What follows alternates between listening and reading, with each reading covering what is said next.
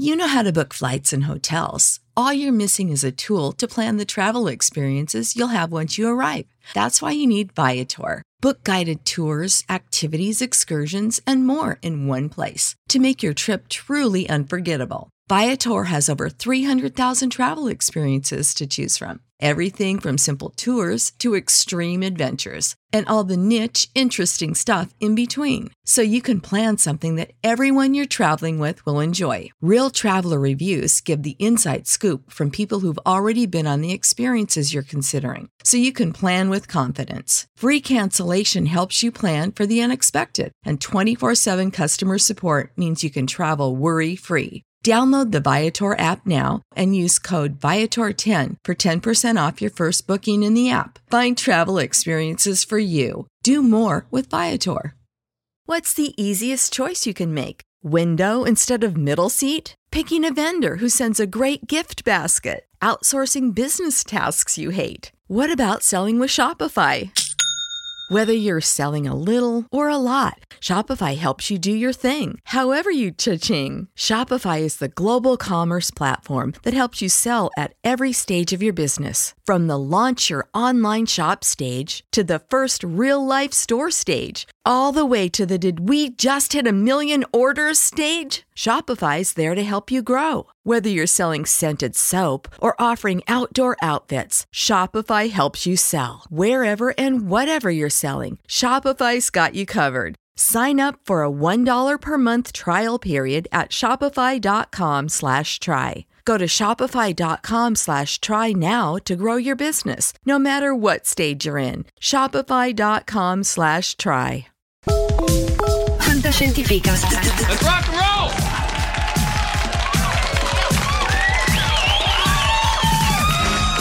Ladies and gentlemen, honors our British power present the single night only, the one six only, the one, the only, the amazing Buckaroo Banzai in the Hong Kong Cafe.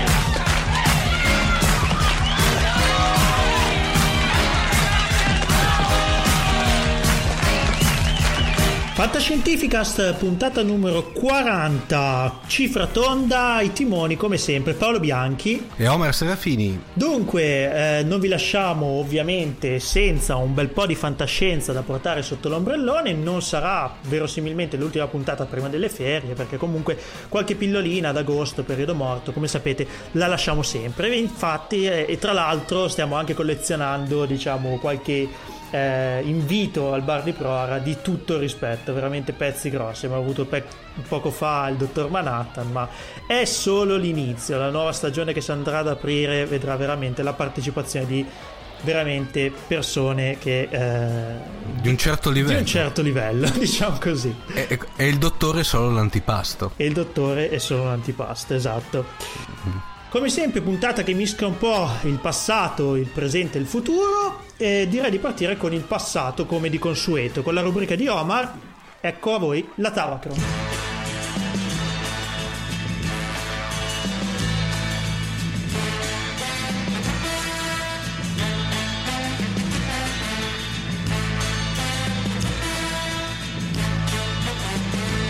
Dunque, dicevamo, fantascienza del passato, l'oggetto della nostra rubrica Atavacron. E Omar, cosa ci parlerai oggi? Dunque, prima di tutto, Paolo, una, do- una piccolissima premessa. Dunque, come ben saprai, eh, e i nostri ascoltatori no, ovviamente, eh, all'interno dell'azienda in cui lavoro, per quanto riguarda gli standard del, eh, che diamo ai, eh, come standard dei computer name che diamo alle varie macchine che mettiamo in rete, sono basati su maniera ferrea e cardinale sull'universo di Star Trek, no? Se ci hai fatto fuori tutta la flotta Hypertrack. Bravissimo, esatto. Però in quel particolare frangente eravamo completamente offline, dunque per trovare un, un nuovo computer name, dato che avevamo esaurito quelli che a memoria ci ricordavamo, ho dovuto ritirare fuori l'altra Bibbia insieme all'Hypertrack di Luigi Rosa, che è l'enciclopedia ufficiale di Star Trek di Michael e Denise Okuda. E più di una volta è saltato fuori l'argomento di questa Tavacron, addirittura eh, che io avevo già visto negli anni eh, negli anni novanta, però era, come dire, entrato ed uscito subito dalla mia memoria, forse perché non mi aveva particolarmente colpito, non particolarmente spinto, eh, diciamo, a livello italiano. Esatto.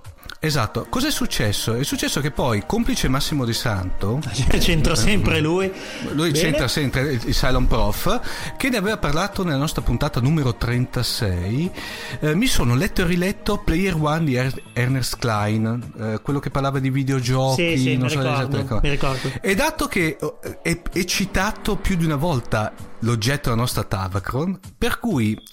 Cosa ho fatto? Arma e bagagli, mi sono praticamente fatto opera di quella che vi, eh, io eh, più di una volta definismo, definisco revisionismo fantascientifico, per cui oggi parliamo di un vero e proprio cult movie, che è Le avventure di Buckaroo Banzai nella quarta dimensione. Trailer! He's a rocker. Doctor. Don't tug on that. You never know what it might be attached to. Inventor. Activate oscillator. He's broken the sound barrier. Philosopher. No matter where you go, there you are. And the only hero. Buckaroo. Buckaroo. Buckaroo. Curse you, Banzai! Who can save us all. Evil. You're inseparable from the eighth dimension. Venom. Launch thermal pod. Buckaroo Banzai is pure nutty fun. Buckaroo, you forgot your thruster. Why don't you go around to him for what? The cult sci-fi classic. Run, run! In a dimension. All its own. Real life Martians were landing in New Jersey. Oh, Torito! We will fire a portable beam weapon. Vaporize the whole damn planet? If we blow this today, get him up. There ain't no tomorrow. Left, I said left. This is left. I mean my left. All left, go your right. Buckaroo, the president's calling about is everything okay with the alien space cloud from Planet ten, or should we just go ahead and destroy Russia? Tell him yes on one and no on two. The Adventures of Buckaroo Banzai.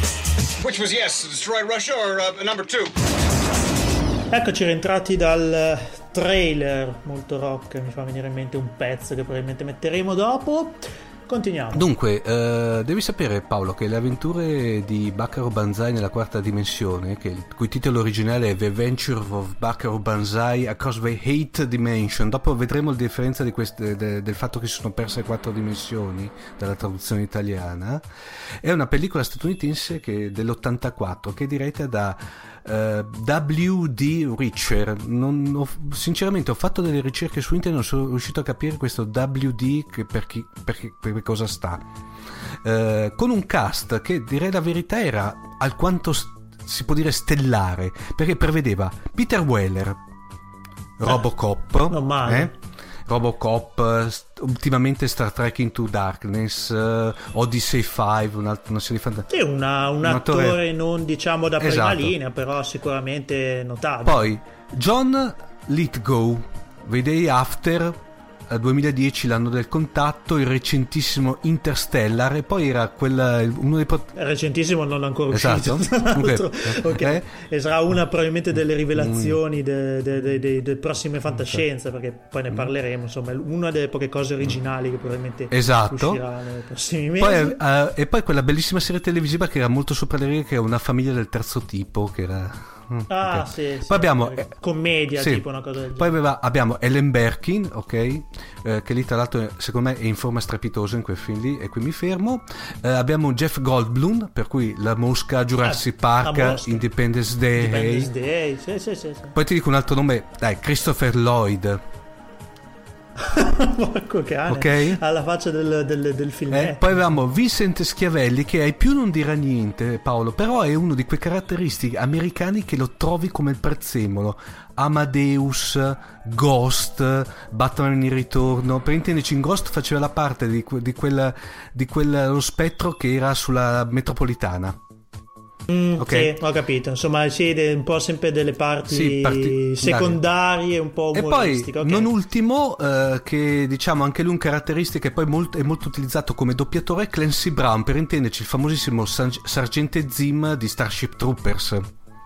Ok. Sì, sì, sì. Allora, eh, c'è da dire una cosa, Paolo. Qua... Tra, tra l'altro, sì. scusa, mi, mi sbaglierò, eh, ma questo attore era anche quello che aveva fatto Beef, per caso, in Ritorno al Futuro, o sbaglio clamorosamente? Mi fai... Sai che non lo sai so. Che mi fai... Vabbè, vado, vado a approfondire. Verificheremo. Ok.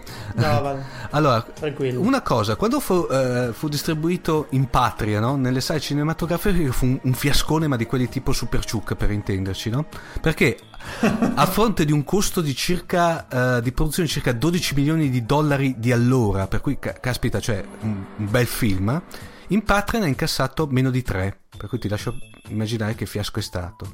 In compenso, però, quando eh, il tutto eh, fu, a questo punto direi anche declassato al mercato dell'home video, è diventato un cool, un cult, ma di quelli veramente a livello mh, incredibile, che ha ispirato parecchi cineasti e sceneggiatori televisivi, soprattutto in ambito fantascientifico, e che, e che hanno inserito nelle loro produzioni eh, continui riferimenti a questo film, oltre ovviamente a generare terabyte su terabyte di, di, di, di blog e forum, per cui ti ho detto eh, ha avuto, come dire, un'onda lunga di ritorno, di rivalutazione in Italia. Eh, intanto vabbè, giusto che eh, Clancy Brown no non ha fatto Ritorno al Futuro, ma faceva Victor Kruger, eh, scusa, sì, Kruger eh, in Highlander, sì, Victor Kruger in Highlander, sì.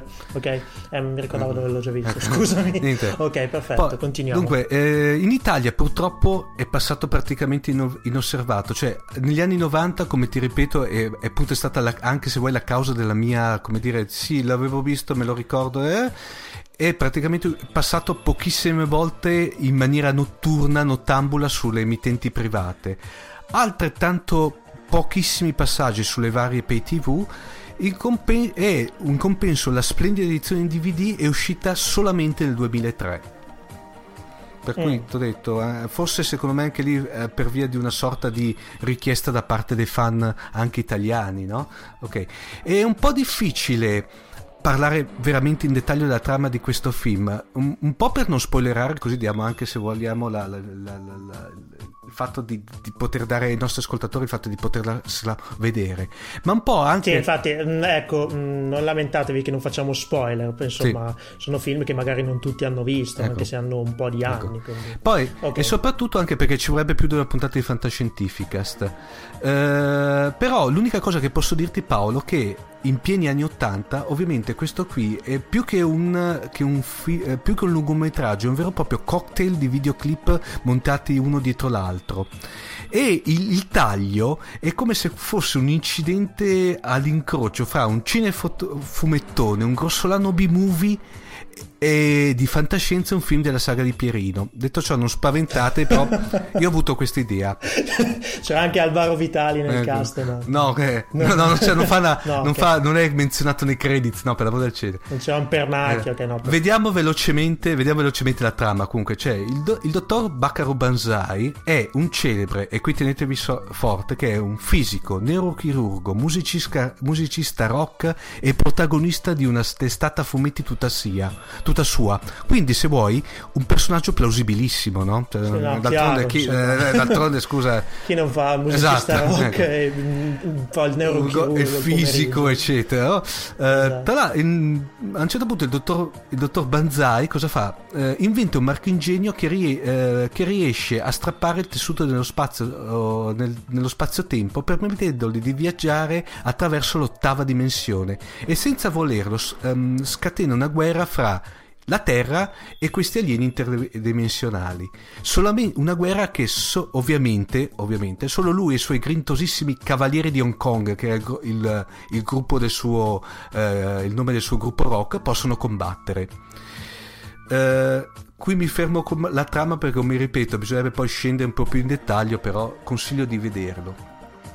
Purtroppo, per fortuna, Paolo, il sequel premesso nei titoli di, eh, di coda, che il cui titolo ipotetico era Buckaroo Banzai Against the World Crime League, non, non vide mai la guerra, la, la luce, perché ovviamente eh, come dicevo prima, al botteghino è stato un fallimento incredibile.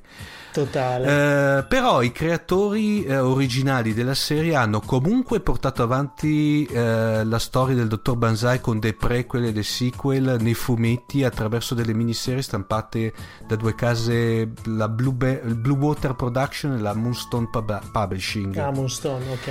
Sì. Eh, ovviamente, come ho fatto notare prima, che il titolo originale citava un'ottava dimensione. Nella traduzione in italiano le, le dimensioni si sono dimezzate, no? Ma qui purtroppo non, non riesco a spiegarti logicamente, ma entriamo nel... Può essere la musicalità della no, traduzione. Secondo me... Ottava, no, no, Paolo, magari... te vai troppo sul sofisticato. Qui è, no, è eh. qui, qui praticamente rientra pieno nella casistica delle competenze e possenze what the fuck di Leo... Wow. di Leo Ortolani, eh, perché in effetti qui è ingiustificato. Un'altra questione di rilievo è tutta la colonna sonora di questo film, perché c'è da dire una cosa: i Cavalieri di Hong Kong, eh, di, di Hong Kong, che lì è un gruppo fittizio, no? In effetti erano tutti professionisti e addirittura Peter Weller è un discreto, eh, è un discreto eh, musicista, per cui praticamente i pezzi dove lui suona li suona veramente. Ecco, diciamo che Buckaroo... Eh, scusa Paolo, tu volevi dire qualcosa? No, no, no, vai tranquillo. Allora, Buckaroo Banzai ha poi generato una serie di tormentoni incredibili che hanno sviluppato chilometri di post sui vari blog, no? Eh, mh, guarda, permettimi di citarne tre che sono quelli veramente più incredibili, ovviamente senza dare spoiler particolari. Primo, il fatto che dicono che c'era anche Jamie Lee Curtis all'interno del, del cast.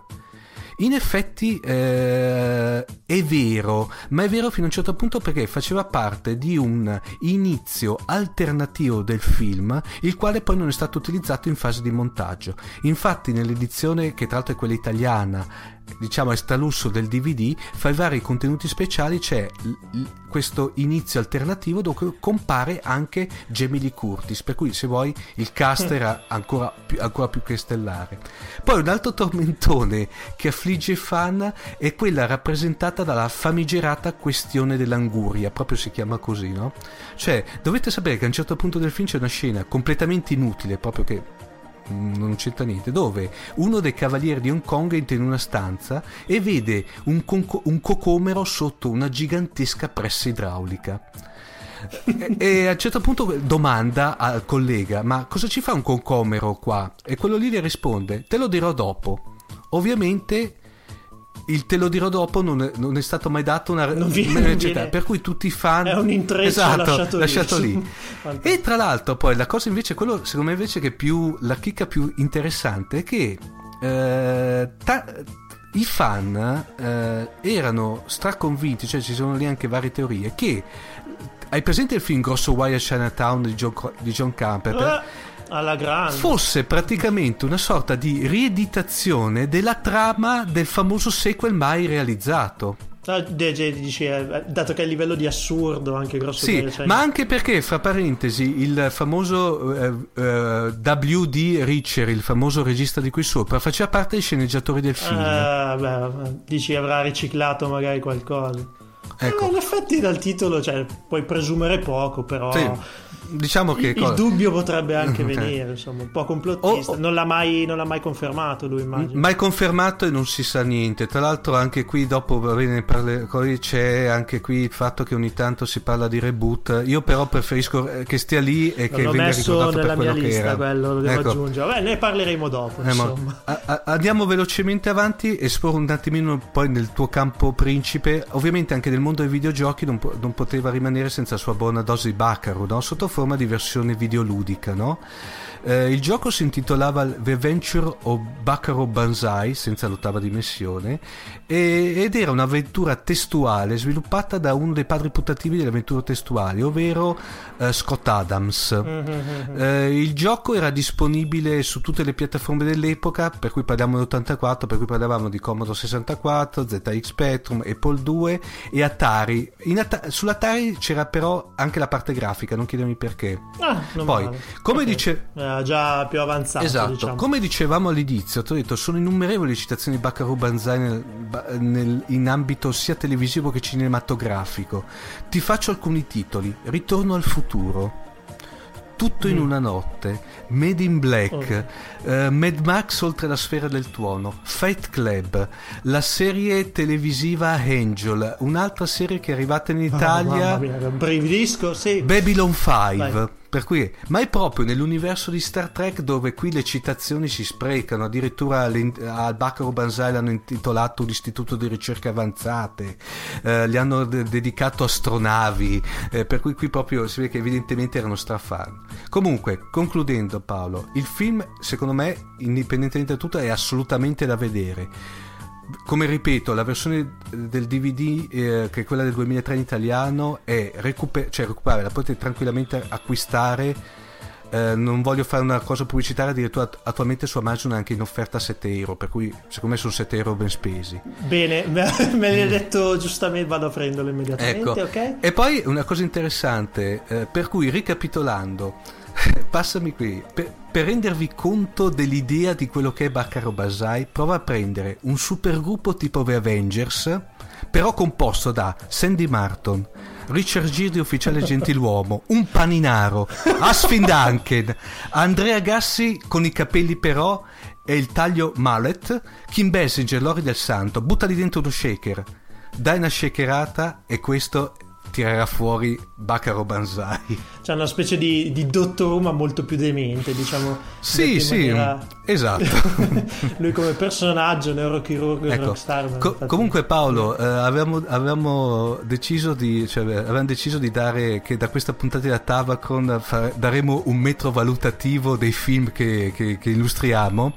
Il metro valutativo, il metro di misura sarà le lava lamp. Ah, sì. Per cui se, se i nostri ascoltatori se le ricordano, sono quelle famose eh, lampade stile anni sessanta settanta, quelle con la cera che ribolliva, che, che, insomma, che, che va su e giù, per intenderci. E a Buckaroo Banzai su un massimo di cinque da un quattro e mezzo. Oh, addirittura la lanciamo, sì, così questa cosa con un quattro virgola cinque, sì. Vabbè dai, mai, mai convinto, anche se devo averlo incrociato, ma non gli ho mai dato il peso che probabilmente meritava. Di questo non mi pare di aver sentito di Reboot, quindi meno male, meno male forse così lasciamolo, lasciamolo lì. Allora continuiamo quindi, Omar, questa puntata numero quaranta con un intramezzo musicale un po' a tema, così, Buckaroo Banzai, allora a sto punto, sì. E eh, poi continuiamo con eh, il consueto appuntamento con il Silent Prof.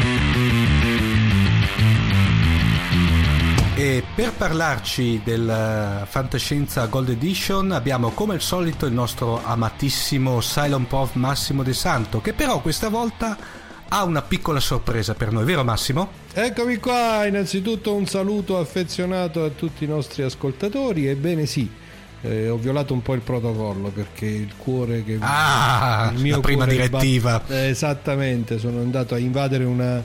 civiltà primigenia, perché stasera vi parlerò, oggi vi parlerò di eh, un fumetto invece che di un libro.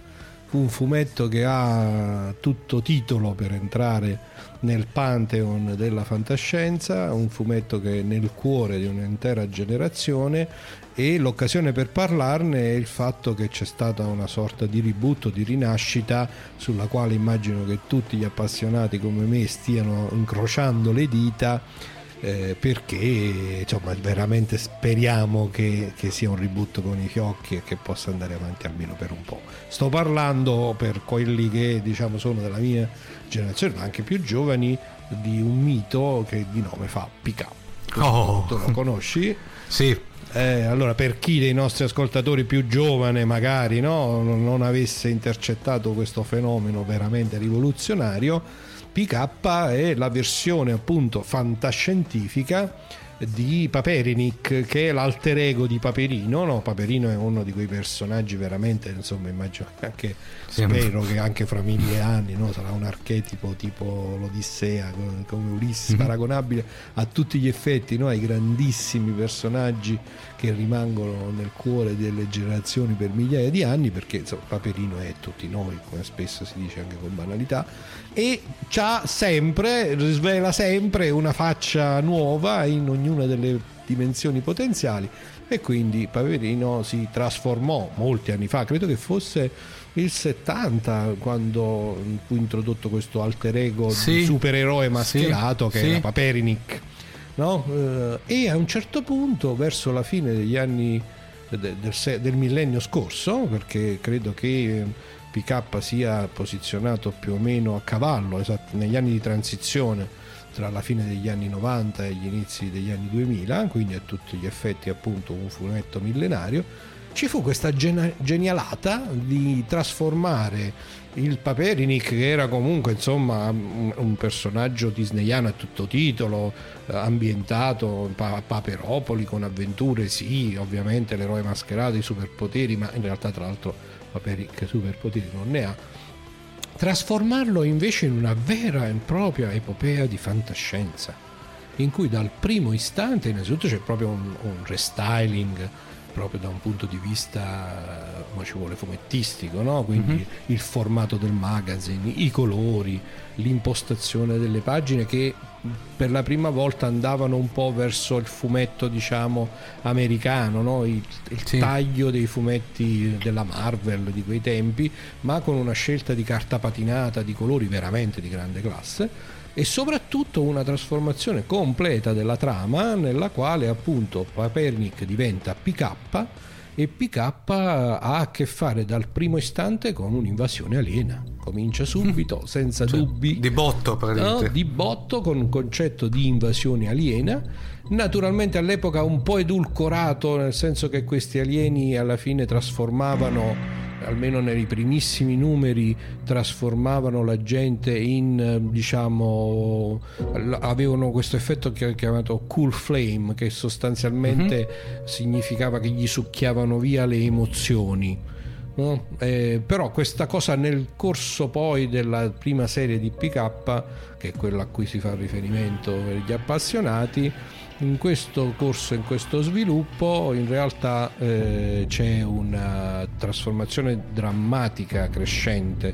per cui pur restando in un universo comunque tutto sommato disneyano, vengono introdotti personaggi molto forti, eh, c'è una linea articolati, a, a, a, sviluppati con una, con una... Ma c- poi ci sono veramente tutti i temi della fantascienza, se ci pensi. Mm. C'è da subito un robot dotato mm-hmm. di intellig- c'è un'intelligenza artificiale uno, intelligenza artificiale mm. di nome uno, che è un'intelligenza artificiale senziente e che diventa un coprotagonista dal primo numero.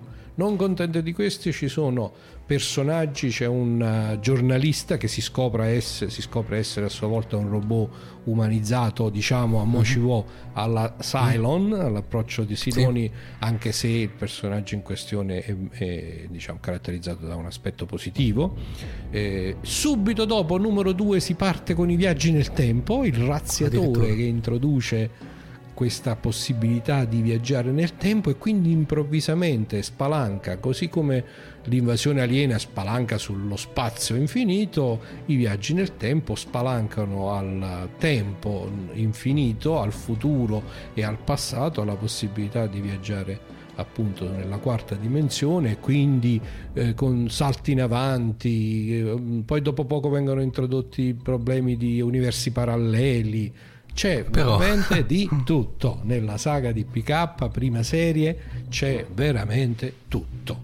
Personaggi, come dicevi tu, che vengono sviluppati peraltro con un approfondimento psicologico non trascurabile, un gioco, passaggi tra ironia e drammaticità che ha del capolavoro. E tutto questo poi a un certo punto, dopo circa cinquanta numeri, in realtà l'ultimo numero è marchiato proprio cinquanta, mm-hmm. però eh, bisogna dire che della serie di P K eh, era cominciata con un trial di lancio che era numerato zero, zero barra uno, zero barra due, zero barra tre, mm-hmm. diciamo.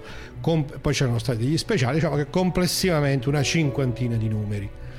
Dopodiché, ahimè, non si è mai capito bene, ci sono intere letterature eh, su, su cosa accadde. Come al solito, bruscamente, no? no? Diciamo che è una cosa paragonabile oggi, eh, forse oggi la capiamo di più, paragonabile all'improvvisa cancellazione di una serie. Sai, quando tu arrivi a una sì, serie sì, televisiva... Sì, sì, che non si riesce a capire era, se è stato per audience... Facciamo un esempio, Flash Forward, no? Ti ricordi Flash sì, Forward? Sì, che era, sì. secondo me, una bella serie, partiva da mm-hmm. questo romanzo molto bello di Sawyer, di questo autore, mm-hmm. di questo autore canadese, che però improvvisamente si capì verso la diciamo, metà della serie stessa mm. che doveva essere cancellata, quindi poverini gli sceneggiatori fecero un pasticcio clamoroso. Sì, quando sono... E lo stesso successo con P K, è come se improvvisamente lo staff creativo fosse stato cassato mm-hmm. e gli, gli fossero stati dati degli input di sviluppare la serie secondo certe determinate coordinate. Insomma, per dire, c'è stata una seconda serie di P K, P K mm-hmm. New Adventure, e poi ce n'è stata addirittura una terza serie di cui non ricordo nemmeno il nome in senso stretto, proprio perché in realtà fu un avvitamento su se stesso. Mm. Tutto lo scenario meraviglioso che ti ho descritto eh, di, divenne stereotipato e poco convincente fino poi alla chiusura. Mm. E questo è avvenuto un po' di anni or sono, se mm. non ricordo male. Il primo numero di P K appunto è di circa di diciotto anni fa, no? Sì. Nel duemilaquattordici doveva essere il novantasei novantasette, dai, grosso sì. modo.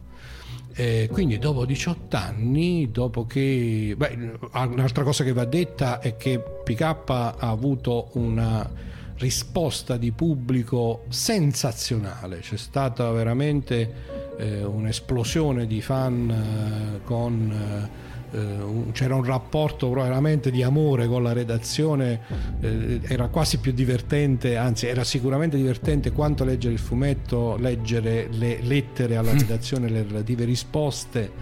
Eh, partivano concorsi su avventure degli aff- appassionati di P K, per cui i cosiddetti anche fan, pickers, fa- fanzina, anche perché niente vedevo eh anche. Sì, probabilmente sono state anche delle fanzine, poi su questo non sono mai, diciamo, non, non, non vado mai a livelli maniacali, quindi diciamo poi non ho approfondito. Eh, ho ovviamente ho gelosamente custodita la mia collezione originale comprata con le mie manine e devo dire, eh, devo dire che i miei figli, che sono sempre un po' per me il controaltare, no? Sono dei malati di P K. Infatti qualche giorno, oggi ne abbiamo, mi pare, oggi che registriamo siamo alla metà del mese di luglio, ehm, quindi quindici giorni fa mio figlio primogenito, saltando letteralmente poi sai nel corridoio, papà, papà, mio figlio ha venticinque anni adesso, eh, non è che primogenito, non è un bambino, papà torna a P K. E infatti, come accennavo, dal numero di Topolino del eh, due luglio hanno ripartita, c'è stato un reboot eh, con eh, diciamo una ripresa da parte degli autori originali, questo tentativo di riprendere, di far ripartire la saga di P K, per ora concepita come una miniserie a puntate e devo dire un po' sacrificata dal fatto che il formato è quello, no, del Topolino classico, per cui diciamo pe- invece, piccolo eh, il diciamo formato di P K invece era un formato di tutto rispetto, grande. Eh, però l'emozione è stata indescrivibile e devo dire che diciamo l'inizio è promettente,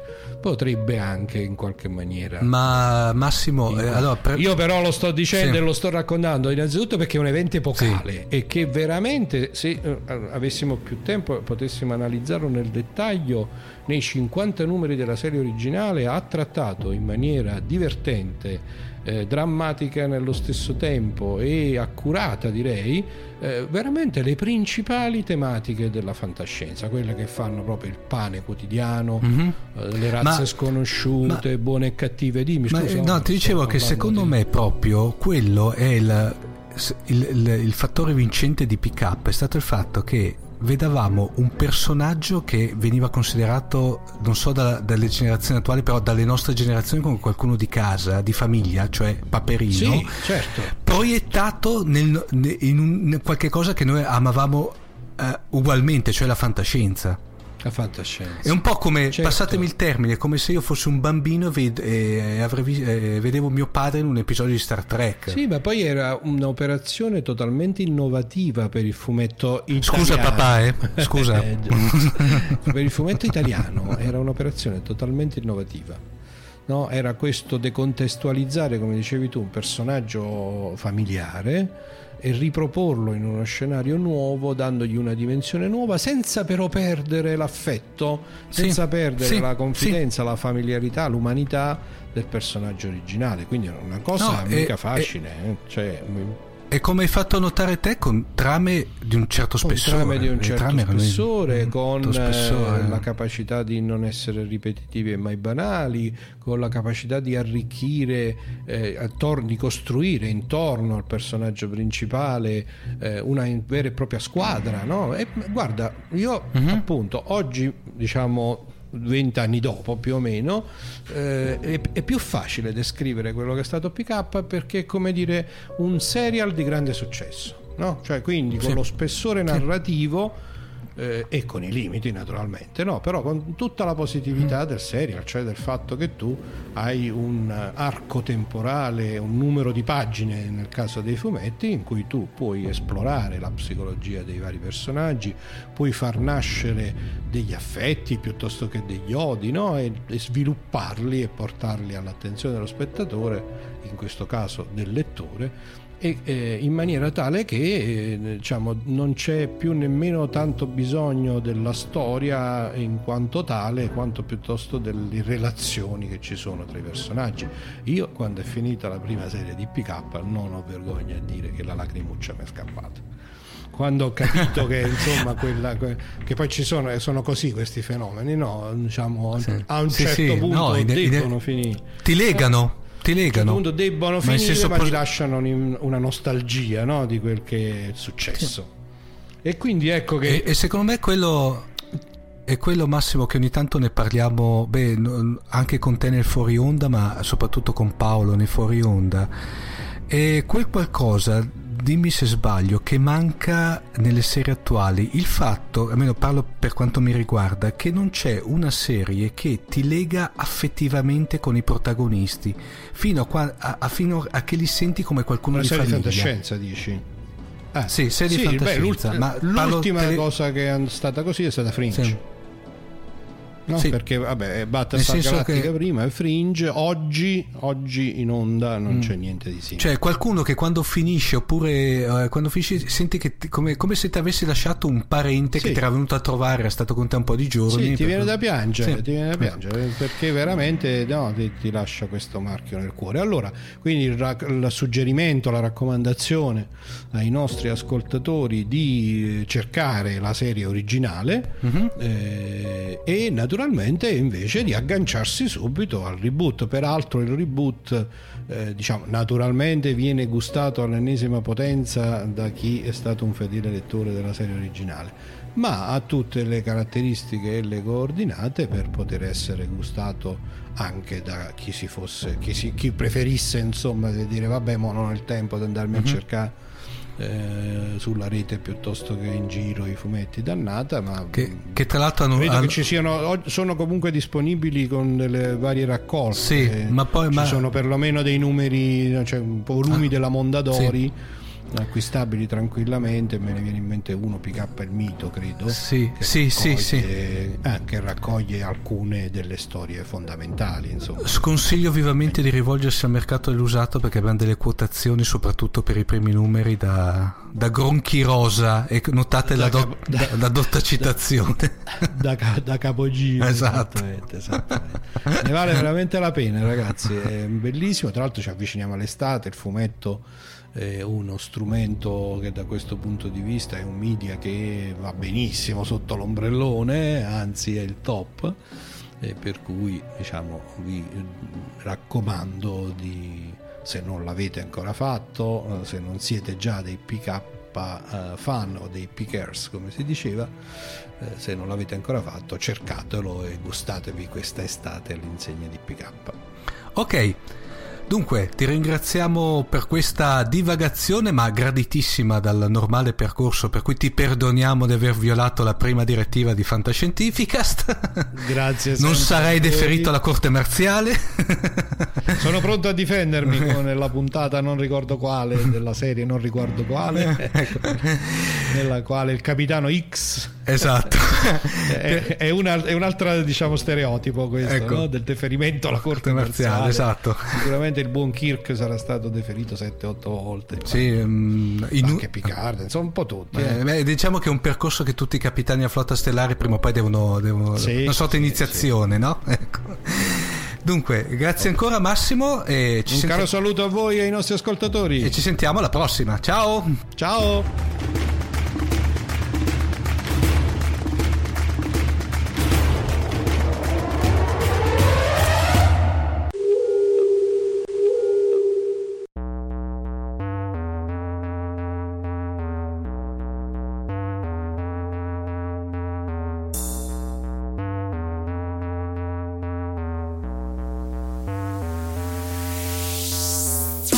Il consueto appuntamento con il Saloprof, che saluto e mi scuso per non essere stato presente durante l'intervista, ma vabbè, questioni, diciamo, lavorative. Passiamo alla parte finale di questa puntata numero quaranta. Qua c'è la polemica, finalmente, ecco. Anche a Fantascientificast è arrivata la polemica. Oh, meno male, un po', come sapete, un po' di sana polemica. Qua a Fantascientificast non siamo particolarmente, diciamo, contenti di questa ondata di reboot che sta praticamente invadendo o invaderà eh, i cinematografi, il cinema nei prossimi mesi. Abbiamo parlato prima di Interstellar, che forse veramente è l'unica novità vera che ci aspetta, sì, eh, prossimamente al cinema in ambito fantascientifico. Ora vorrei fare un elenco di film, diciamo, nerd barra fantascientifici, che dei quali sono stati annunciati i cosiddetti reboot. Una volta si chiamava remake, adesso si chiamano reboot, perché probabilmente così fa più, fa più figo, diciamo, fa più figo. Fa più figo. Adesso sono inventati questa, questo termine abusato. Allora, arriviamo, iniziamo con una cosa che ha destato veramente, eh, come dire, orrore sotto, sotto più livelli. L'ho letto su molti blog, sì, del dottor Manhattan in primis, eh, poi Mondo Nerd e quant'altro. Dopo la notizia che probabilmente si vedrà un altro un film degli anni ottanta, storico, ovvero i Goonies, eh? al cinema a livello di remake, eh, e qui vabbè non voglio soffermarmi, ma mi piacerebbe vedere come in un ambito di crisi economica vanno a, a ributtare poi un film che aveva tutto il gusto degli anni ottanta, eh, dalle B M X all'avventura dei ragazzini, sì, come li chiama, sì, il buon dottore, e eh, mm. boh, non lo so, onestamente ho dei grossi dubbi, ma la notizia è abbastanza fresca: un nuovo remake di un film dell'ottantaquattro, eh, è in arrivo e stiamo parlando, tieniti forte, dei Gremlins. E qua ragazzi si oh, parla Madonna. di gizmo in computer grafica probabilmente, ed è una cosa veramente che a me non fa dormire la notte, mm, come dice il buon Leo Ortolani, perché eh, avevano tutto il fascino del, dei Muppets, no? Se vogliamo, se non sbaglio anche ehm, sì mh, Frank Oz mi sembra del, che il creatore dei Muppets sì. era, era dietro comunque la sceneggiatura, sì. in quegli anni si faceva largo uso di pupazzi, erano patatosi, il mago dei pupazzi, pucciosi e patatosi, e, e, e quella dai. patatosità tipica sì. di, di gizmo, insomma, mm. e quell'umorismo molto anni ottanta, molto, molto semplice sì. dei Gremlins. Onestamente non so quanto possa far presa trent'anni dopo, ma, ma poi c'è anche, tra l'altro, che adesso spero che dopo me lo facciano in tono splatter, la seconda parte del film, che era quello splatter, ma splatter sempre patatoso, eh? Perché sì, c'è cioè, una cosa molto, molto soft, insomma, adatta ai ragazzini, non era, non era niente di... di che. Allora arriviamo invece poi alla fantascienza, e qua non lo so, ci sono alcuni titoli che mi lasciano perplesso ed altri che invece mi lasciano in qualche modo ben sperare. Iniziamo da quelli che mi lasciano perplesso, ne arriviamo sul recente. È stato annunciato, Omar, che tornerà in televisione oh. Heroes, eh, allora abbandonato nel duemiladieci dopo un crollo d'ascolti che faceva paura. Questa serie, insomma, se l'avete sì. vista, trattava di un gruppo di I, eh, supereroi, aveva un po' il, il gusto sì, degli involontari, insomma, involontari supereroi. Sì. Ma Paolo, allora, per, per tutto quello che mi stupisce è questo, cioè ormai siamo arrivati che fanno i reboot di roba p- di cose recentissime, recente, recentissima, cioè, roba perché, finita perché, esatto, fa, mi ricordo cosa... sì, quattro anni sì, fa Heroes, che tanto io poi questo forse è veramente quello più emblematico, eh... se, se vuoi, per me, perché è un telefilm che sì, ha lasciato un paio di stagioni sì, decenti, poi in effetti è vero, è vero, però è caduto è caduto, cioè riprendere in mano un progetto dopo quattro eh... anni, o hai veramente le spalle coperte, una sceneggiatura veramente, passami il termine, no ma bravissimo, esatto, visto che era, come dire, già ampiamente dimostrato che, come dire, che era un progetto che era magari, secondo me, tirato troppo per le lunghe, doveva essere praticamente chiuso in un due tre sì, quattro sì. stagioni, due, ok, facciamo due, andava benissimo, era arrivato a stagioni. quattro cinque stagioni, se non mi sbaglio, ecco, per, però devo dire la verità, cioè questo adesso, queste operazioni qui, sembra Fing, Paolo, a te ti dà senso, come dire, che gli sceneggiatori scrivono, fa, realizzano, poi dicono caspita, ma non era così che volevamo, cioè mi dà quest'idea, per cui stravo.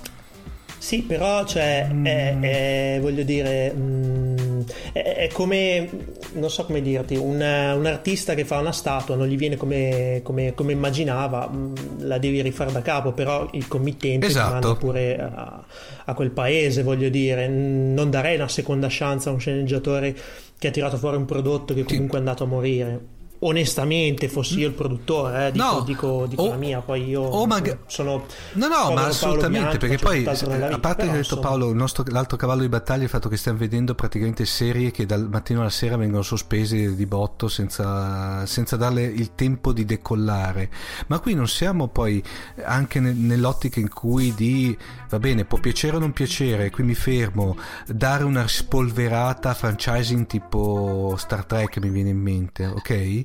Eh, qua siamo proprio, secondo me, veramente nella assoluta eh, oscura e a questo punto direi molto preoccupante mancanza di eh, fantasia. Sì, ehm, oltretutto la vedo come mossa rischiosa, perché siamo in pieno periodo Marvel anche, cioè voglio dire, quanto può essere interessante sì, una sì, storia sì, di sì. mutanti, supereroi in un'epoca nella quale ai, ai botteghini mm. sì. la Marvel, la Disney sono capaci di tirar fuori cose strabilianti, insomma, ancora da questi fumetti che hanno infatti, cinquanta infatti. più anni, quindi non lo so, la mossa della N B C di rispolverare i Heroes non la vedo proprio come una gran cosa. Continuiamo sì. con le cose, diciamo, che mi lasciano un filo perplesso. Dopo averlo abbandonato negli anni settanta, in Italia arriva solo negli anni ottanta. Pare mm. che Universal sia intenzionata a riproporre un lungometraggio della serie L'uomo da sei milioni di dollari. Se non ve lo ricordate, oh, insomma è quel eh, telefilm nel quale dopo un incidente abbastanza importante il colonnello Steve Austin, diciamo, veniva in parte ricostruito meccatronicamente, mm-hmm. diciamo così, e era oggetto di, insomma, eh, missioni pericolosissime e quant'altro. Eh, poi ci fu lo spin-off ovviamente della donna bionica, che tra l'altro, eh, riporta fantascienza punto com, ma non mi ricordavo, è assolutamente vero, nel duemilasette tentarono un remake sempre la N B C e fu cancellata dopo otto sì. episodi, quindi non lo so, sì. La N B C mi sembra abbastanza recidiva nel riproporre cose sulle quali è fallito che, miseramente. Che fra parentesi lì era proprio un, ver- un vero e proprio uh, serial familiare, perché mi pare che la donna bionica uh, era quasi, c'è stato un crossover spin-off dove si metteva insieme a, a, alla, e trovavano delle, delle, delle affinità, le affinità e, ma mi pare che l- lo spin-off era fatto, se non sbaglio, addirittura sulla figlia della coppia. Ah, addirittura. Per boh, cui... non lo so, eh, lo approfondiremo sicuramente, perché le serie sono serie di fantascienza anni settanta che, delle quali però poi parleremo, quindi segnatelo per qualche Atavacron, sì, ma a- assolutamente dovrai, sì. dovrai, dovrai parlarne, perché comunque erano serie eh, negli anni settanta di, di un certo spessore, sì. non hanno avuto successo negli anni duemila, o la N B C ha scritturato un sacco di sceneggiatori veramente Mm, mm. dei fuori classe, sta cercando di riproporre sì. quello su cui è fallito negli ultimi anni, può essere, mm. non lo so, gestiscono loro i loro soldi, comunque vedremo. Perplessità comunque ancora alla grande. mm. eh, arrivo verso la fine. Allora, pare che parta la serie, la serie tv tratta da um, L'esercito delle dodici scimmie. Mm? Questo, eh? questo, è, questo è interessante. Questo è interessante, non è ancora arrivato, però mh, prendere, diciamo, te, creare telefilm fuori da lungometraggi mm. di solito ogni tanto è andato abbastanza bene. Pensiamo a Stargate, e infatti a Stargate arrivo, perché il buon Roland Emmerich, che pare che ormai sia cosa abbastanza certa, intende fare un reboot anche in questo caso per il buon Stargate. All'inizio pare che questo film dovesse essere una trilogia, mm. e quindi dal film del millenovecentonovantaquattro avremmo dovuto vedere altri due film. La cosa poi si è sviluppata a partire nel novantasette con Stargate S G uno, mm. Atlantis e Stargate Universe. E che... anche una serie animata, Paolo, che non è mai arrivata in Italia. Anche una serie animata, sì, devo averla addocchiata da qualche parte, mm. che, devo dire, mh, hanno avuto la loro storia di serie seguite, comunque hanno avuto un, ah, sì. un buon volume di, diciamo, di, di ascolti, okay. e una trama tutto sommato avvincente. Hanno un po' sì. fallito con Stargate Universe, forse perché l'archetipo varco con lo Stargate, trovo il cattivo, gli faccio un mazzo così, dopo due serie cominciava un attimino ma a secondo, scricchiolare. Se, sai che cosa? Secondo, mm. più che quella, poi più che altro secondo me c'era un cast che un cast e una sceneggiatore che non era riuscito a, a creare quella amalgama fra i vari personaggi che c'era. Beh, in S G uno, in S G uno stava, cre... in piedi, eh, stava in piedi stava in piedi perfettamente, eh, cioè nel senso era... Poi eh, in Atlantis era un po' così così, che non ricordiamo una cosa, Paolo, che eh, anche lì l'universo di Stargate prima o poi dobbiamo prenderlo in, eh, sì, in considerazione con, con, eh, esatto. con le tenaglie, eh, tra l'altro sì. a- Atlantis stesso non è finita, nel senso che hanno mollato lì eh, mollato sì, lì per la serie con Universe.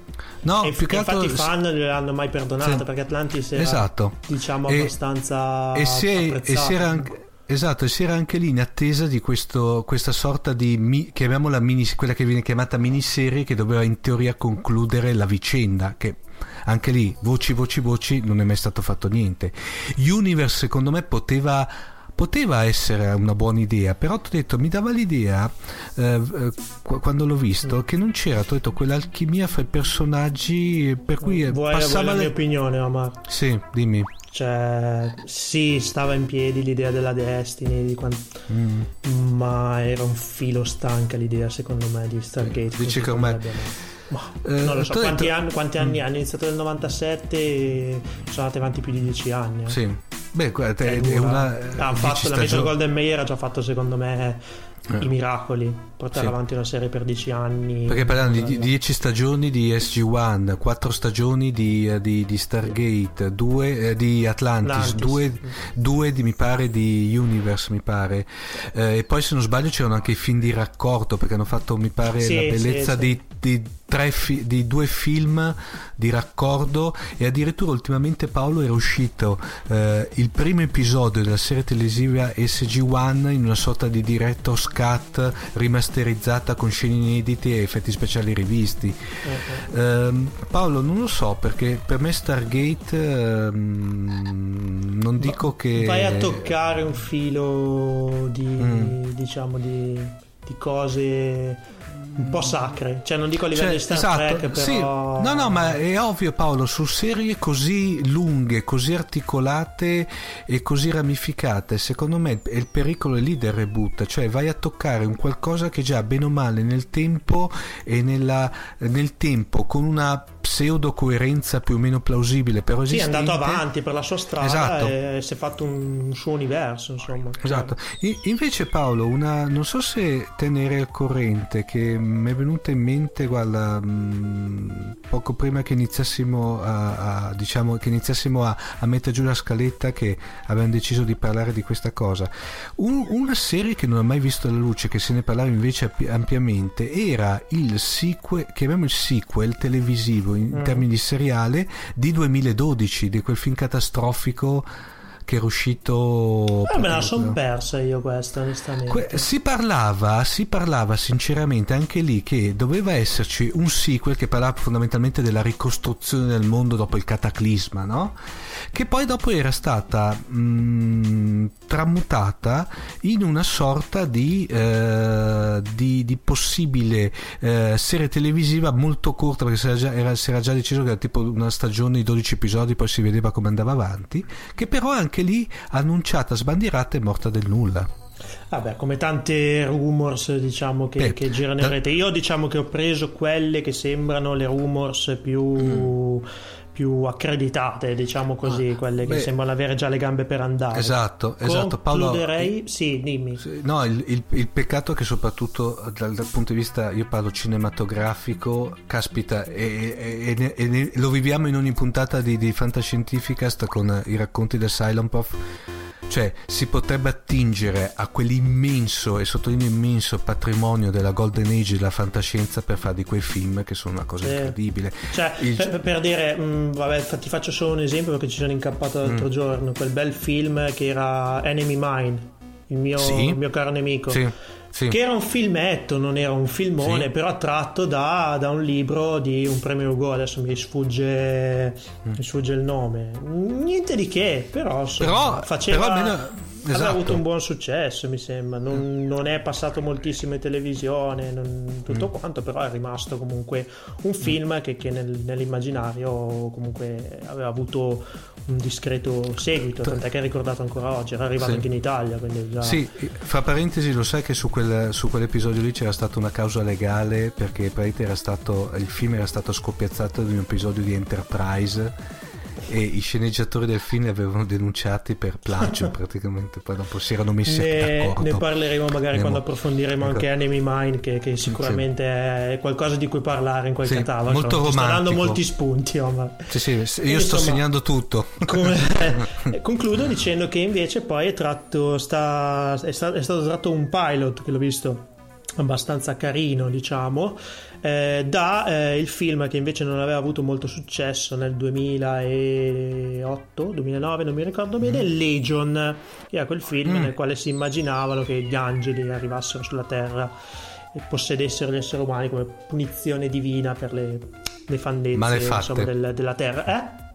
Per le esatto. malefatte, dico. Eh, pilot decente, diciamo, a me non è, non è dispiaciuto, prende la storia, la sviluppa, lasciamo un finale molto aperto il film, quindi la sviluppa secondo eh, le volontà, diciamo, la fantasia degli sceneggiatori in questa specie di futuro semi feudale, insomma, nel quale eh, ci sono tutte le le, le, le, le le modernità, ma insomma c'è anche un sistema mm. di, di, di feudatari, di nobiltà che, che va un po' al di là della civiltà come la conosciamo oggi. Carino, vediamo se avrà le gambe, mm. però insomma anche qua siamo sempre nell'ambito sviluppiamo qualcosa da, da, da, da un pezzo, che non è male, eh, ripeto, però sì. Insomma, quindi aspettiamo meglio... novembre in Interstellar sì. per vedere qualcosa d'originale, poi vedremo un attimo mm. che cosa ci regaleranno. Le notizie per il momento non sono di cose diciamo cento per cento originali, va bene così comunque, vedremo, vedremo cosa succederà. Sì. Direi di andare a conclusione, Omar, con i contatti dunque. Assolutamente sì, allora abbiamo la nostra pagina, il nostro sito internet, per cui w w w punto fantascientificas punto i t, eh, al quale è collegata la nostra mail info chiocciola fantascientificas punto i t. eh, una, post- una, una, una nota qui, Paolo, vi rispondiamo, non preoccupatevi, eh, non è il nostro canale favorito, però vi rispondiamo se ci scrivete. Eh, poi abbiamo i nostri canali social, per cui la pagina fanpage Fantas- Fantascientificast, il nostro account Twitter che è chiocciola fantascicast e la pagina Google Plus che è fantascientifica. Abbiamo concluso, direi che eh, dato che oggi registriamo il diciannove luglio, questa puntata eh, uscirà un pochino più avanti durante la settimana. Ringraziamo come sempre eh, sopra... Cooper eh, di Augmented e eh, il suo staff, diciamo, che monta e rimonta le nostre puntate, lamentandosi sempre per la qualità audio, non l'ultima puntata pa. Molto mm. bene, grazie Cooper per l'insostituibile aiuto e soprattutto, e soprattutto D J Mars, perché Cooper è la mente ma D J Mars è il braccio, eh? È il braccio, esatto. E niente, quindi prima delle ferie sicuramente comunque vi lasceremo qualcosa su cui riflettere, chissà, magari inizieremo con una serie di ospiti che qua vi ho annunciato ma ovviamente non svelerò oltre. Concludiamo la puntata quaranta, ci diamo appuntamento prossimamente. Ciao ragazzi. Ciao.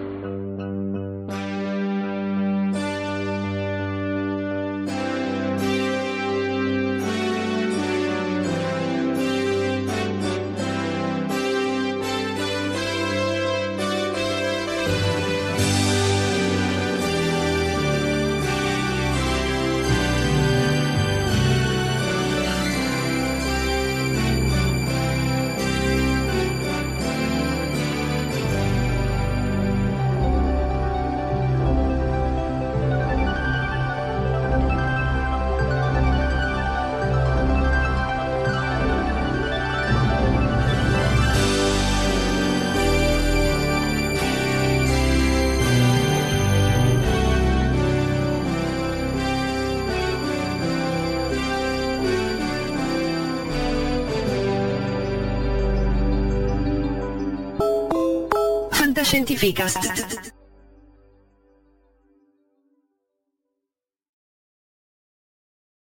Prescription products require completion of an online medication consultation with an independent healthcare provider through the LifeMD platform and are only available if prescribed. Subscription required. Individual results may vary. Additional restrictions apply. Read all warnings before using G L P one s. Side effects may include a risk of thyroid C-cell tumors. Do not use G L P one s if you or your family have a history of thyroid cancer. If you've struggled for years to lose weight and have given up hope, Did you know you can now access G L P one prescription medications at try life m d dot com? We're now offering eligible patients online access to G L P one s, the breakthrough prescription medication that can help you lose body fat and weight. Listen to what people are saying. It's fun to put on jeans that you couldn't get into six months ago.